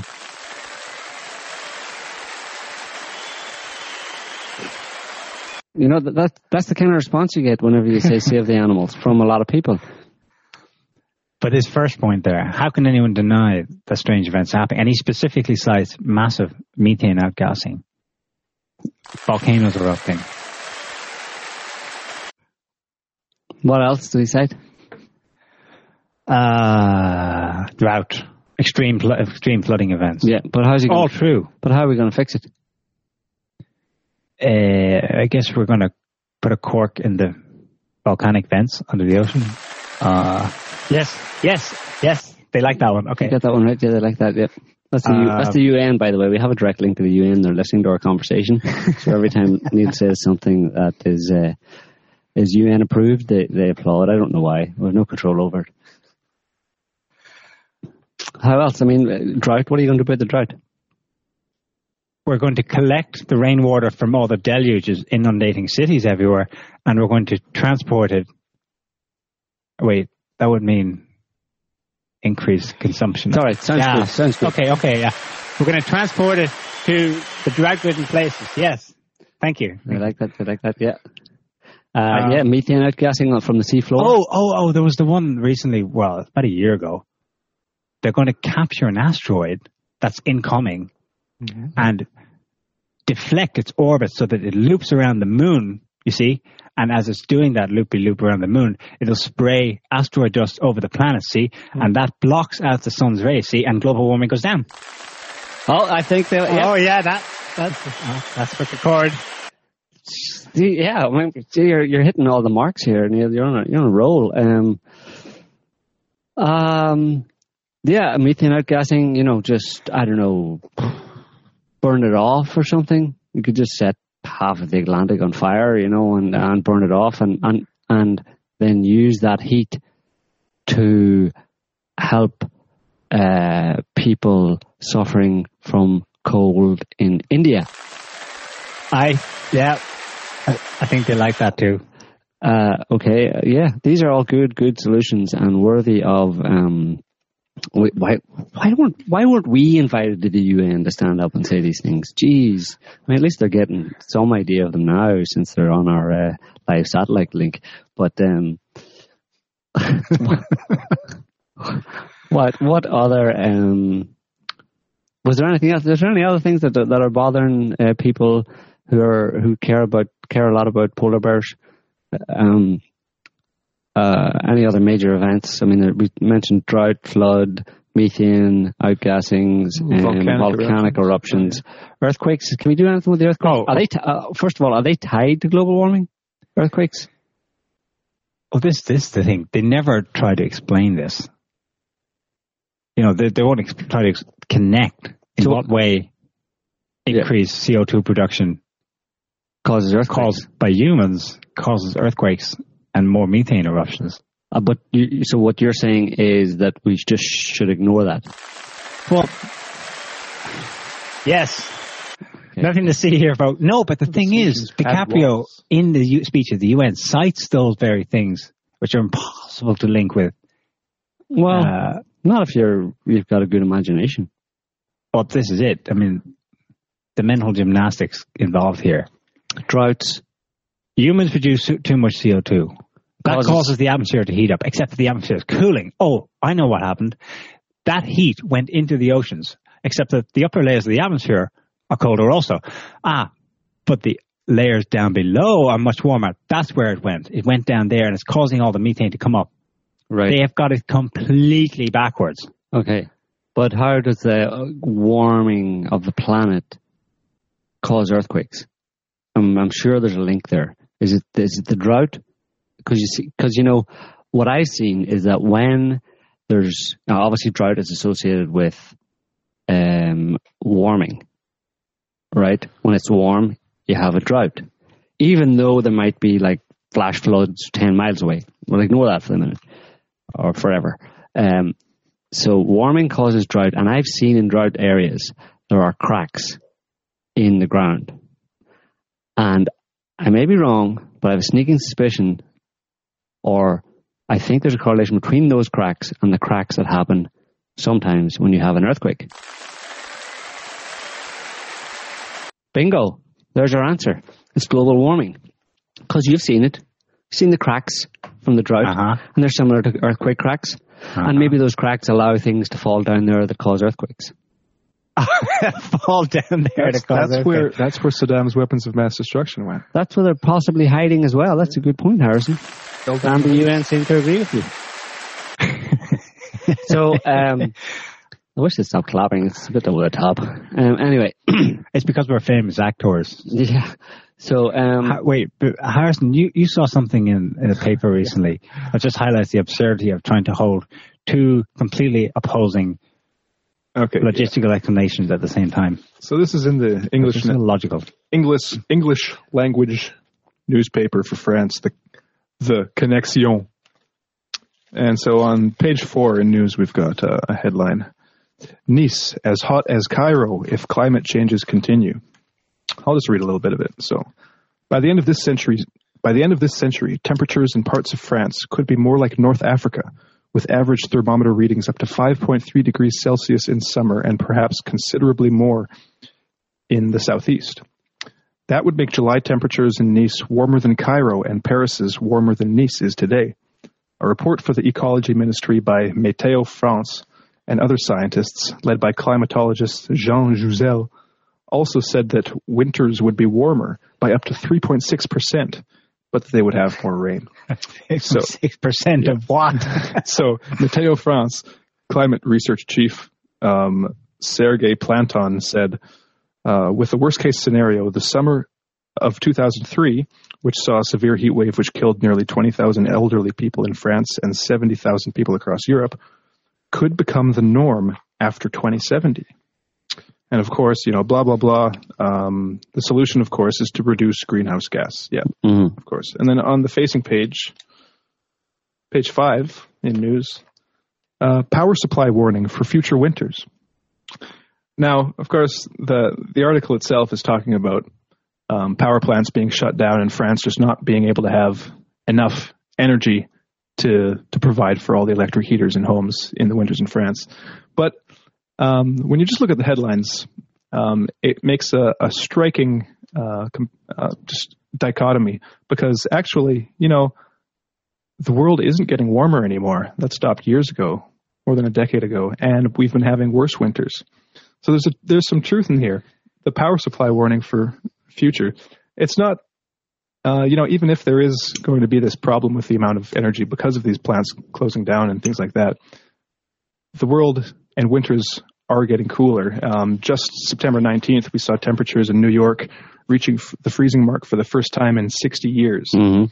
Um, that stuff, you get statistics like that all the time. We've got uh, record snowfalls and early snowfalls uh, this Yeah, record summer. early snowfalls in Yeah. Wyoming and South Dakota and stuff. So basically, what they're saying is that despite the evidence uh, out there as it's happening, i.e., early snow, record snow, record cold over the past four or five winters, they are going ahead. All of the evidence that points to extremely cold winters, increasingly cold winters across the northern hemisphere, they're shutting down uh, power generating plants that would provide for people to keep warm in the winter. we don't and, need 'em. And reminding you to just to, to deal with that shock. They're saying, ah, but you know, Nice will be warmer than Cairo one of these days for like a week during the summer if you're still alive after you froze during the winter.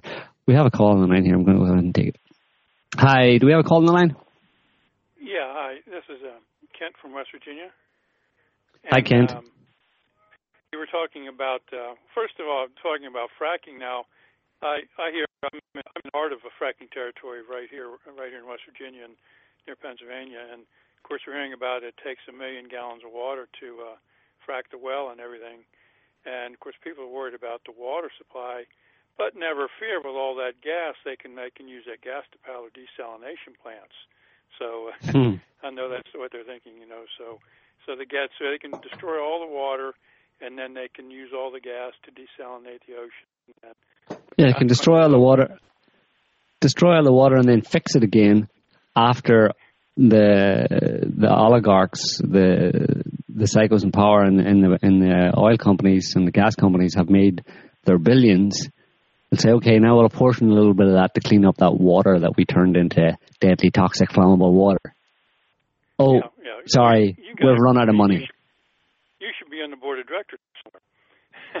Yeah. got the strategy down. Applause. Applause. yeah. And um, uh, you're talking about cracks in the earth. I was, um, of course, um, there's supposed to be some um, mountain up on the in the Canaries or one of those, you know, the island chain off Spain or down off Portugal, and or Mhm. and it's supposed to be a, a crack in it that's, if it ever were to slip, it would slide Yeah. down into the ocean. Create it. You've heard about that, right? Yeah, be still my beating heart. Yeah, and, Might create a tsunami, yeah. I'm waiting for it. Yeah. Yeah, and Yeah, that's- that's not a- only New York, but Dublin and every place else. Of course, you know. Yeah, but- uh, global. Go ahead. No, go ahead. Global global warming might set off that crack, and now I just heard that um, uh, there's somebody come out with a theory of the Japanese tsunami and the Fu- Fukushima that um, they claim that um, but you know there's a uh, 20 20 kilometer by 20 kilometer by two kilometer thick section of the Jap Trench underneath the ocean slipped down and created you know and that's why it created a uh, tsunami that which is bigger than what could have ever been anticipated. So now we have the fear that Mm. that you know that that will be translated into fear about that mountaintop down in the Canaries wherever it is. And then of course global warming, talking about a crack in the earth. So so so there you go. You see. So now you know, Yeah. that's just uh, so you know, that's a whole new area of fear we can all be experts in. You know, Absolutely. we can get a PhD in that and uh, make a fortune and, and uh, live. in exactly, yeah. Disaster capitalism.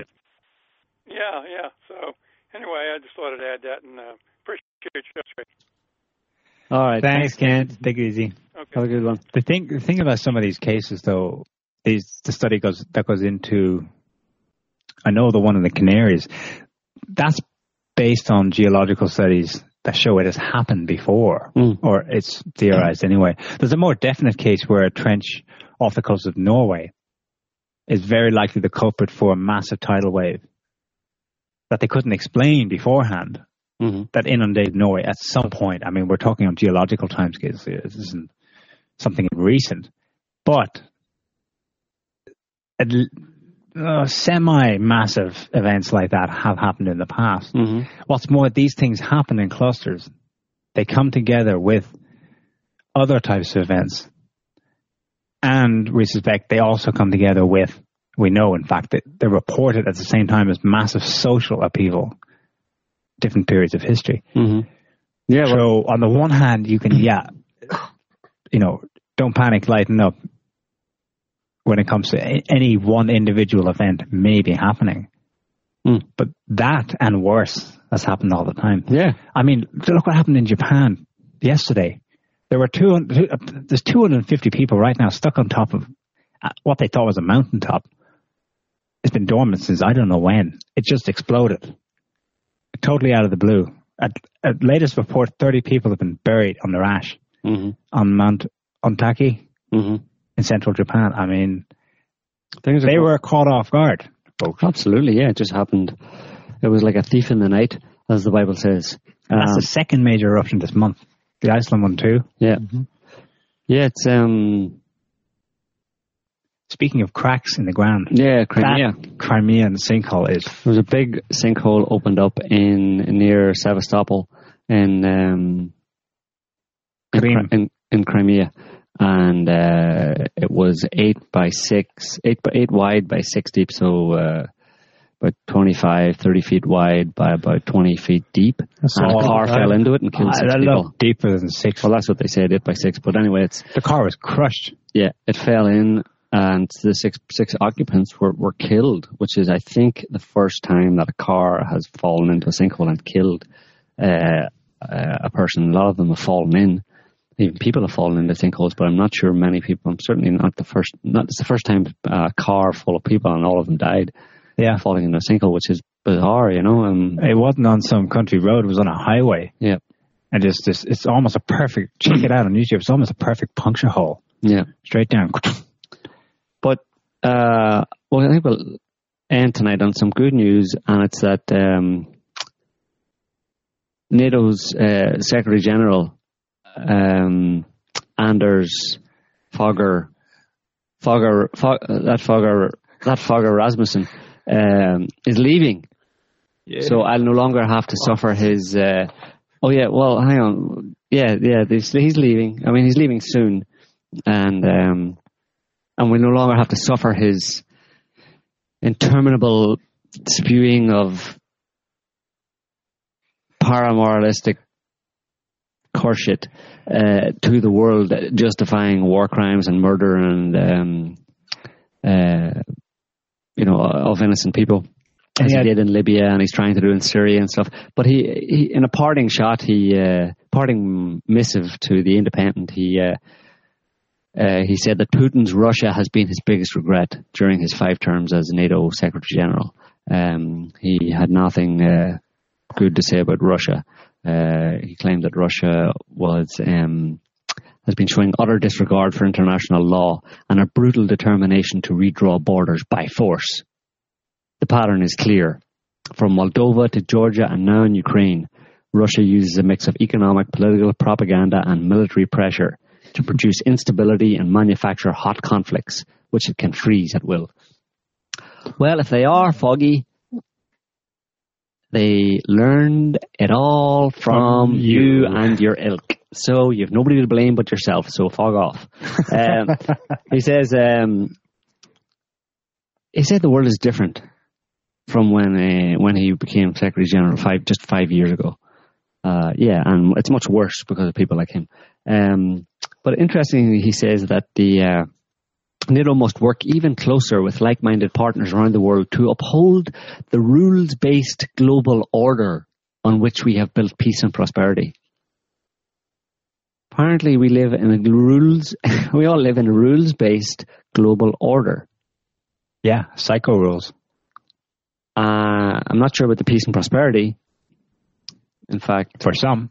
for a few elite, but uh, so yeah, but he just gave this kind of parting uh, editorial in, in the Independent newspaper, and um, I didn't. I read some of it, but I didn't read it all because it was more of the usual bullshit. I was just heartened to see that uh, an official statement that he was actually leaving because I was getting worried that he wasn't. You know, I mean that he'd try and stay on for another five years, but thankfully he's gone. I'm just concerned about who's going to represent the evil alliance after him. I think that's already chosen, but um, I don't know who it is. So, um, but we'll I'll keep a watch out for that and keep the earplugs handy. Um, so So, we'll leave it there for this week. I think we'll leave it there for this week. We've more or less got Well- to our. Uh, I'll make. Well, I've got one thing to say. okay, Harris, take us out. Well, this is just a, a slight correction to something we, we were talking about last week about the Ebola and the CDC report. So the advanced news was uh, from Bloomberg that the CDC report had projected 500,000 cases of Ebola by the end of January. Hmm. The CDC has since released the report, and it is 1.4 million cases, Hmm. almost three times as much as you know They've these, these leaks were saying. Yeah, they've upped it So 1.4 million cases of Ebola by January. by January, end of January. And the death rate fifty percent. Well, that's another thing we said last week. Death rate fifty percent. It's actually not fifty percent. Now, fifty percent of the people infected w- with Ebola so far have died. Well, now, um, but that doesn't translate into what the actual death rate is. The death rate is eighty-four percent because that only counts the number of people who currently have Ebola and the, the number the number who have died. But of the number that currently have Ebola, 84% will die. So they're, they're saying it's a 50%, but if you actually look at the statistics, um, the the survival rate, the actual survival rate of people who have recovered from Ebola, is only what the 16%. So 1.5 percent, 1.5 million people uh, with Ebola with Ebola by the end of January, and an 84 percent uh, mortality rate is 1.26 million people. So 1,260,000 people should be dead uh, about early next year from Ebola. Don't Um, panic though. Don't panic. The good news is that American troops have started landing. That's right. As we mentioned last week, they have uh, arrived in various countries, Sierra Leone, Sierra Leone, and various countries in Africa. They'll they kick have, that Ebola back to the Stone Age. they have exactly. They're gonna. They're gonna. Apparently, they're gonna destroy it with freedom and democracy. Yeah. Oh my God! So much we're ending on a positive note. But uh, yeah, but well, they, no, but they, you know, it is positive because they're going to, you know, and they're also going to be they're wearing protective gear to make sure they don't get it. Uh, the protective gear is basically an American flag. They wrap themselves in the American flag, and then they're immune from Ebola. So all Americans back home should take take note that that's if you want to protect yourself against Ebola, you need to wrap yourself in an American Well, flag the- no, and the- eat some of it as well. There's, there's a helps to- mantra they have to cite too, isn't there? There's yeah. There's no God like Jehovah. There's no There's God no like- God like Jehovah. Yeah, exactly. Uh, no, actually, that's obviously not the way to protect yourself against Ebola. Has nothing to do with the American flag. The best way to protect yourself against Ebola and any virus is to uh, make sure that you keep uh, that you don't feed it. Uh, and the way you don't feed it is by uh, too many carbs, keeping a low carb diet, and you can also protect your own cells from viri uh, by eating.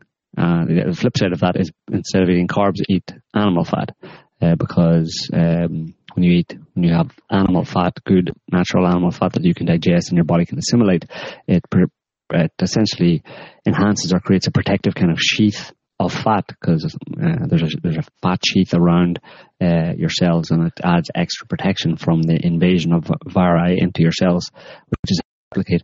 Uh, so high fat, animal fat, butter, etc. Diet, low carbs, and uh, cold adaptation. Have cold showers. That boosts your immune system. And those two things are uh, the best way to prepare for Ebola if you don't want to um, contract it. And we'll not get into how you die from Ebola, but there you go. Look it up if you really want to know. Well, people need to people need to know these things, you know. Absolutely. Um, it's not a pretty world. We're trying to we make light of it, you know, but it's not uh, a nice place to be. But I mean, you can't get too focused on it because otherwise you'll just throw the towel in, you know, and you can't lose hope. Real hope, not Obama hope. Uh, hope that things will right themselves eventually uh, in this world, and that justice will be served, if not by any human agency, but some other agency, some natural uh, force, whatever. And smoking, of course, is a very uh, uh, good way to protect against viral infections. Uh, surprisingly, I know people listen to this. Some of you, anyway, will be horrified. Some of you may already have fainted at that at that statement. But um, there's historical evidence to show that, for example, during the plague, tobacco was used to protect. And during the plague, uh, the Black Death, uh, people who smoked did not contract the the, the virus uh, as much as other people did, or even at all. So, uh, smoking, animal fat, lots of bacon, that kind of thing, and keep your carbs low and take the odd cold shower. It's good for you. Uh, that's a hopeful message at the end of tonight's show. Do all those wonderfully fun things, and uh, you have a much better chance. So, as we said, we're going to leave it there for this week, folks. Uh, thanks to our callers and to our chatters and to our listeners, and thanks to my co- two co-hosts. Niall Bradley and Harrison Curley. Koehli. Koehli. Um, we will be back next week with another show. Um, until then, have a good one and stay safe and keep your eyes open and be good. Bye. Bye bye. Take care.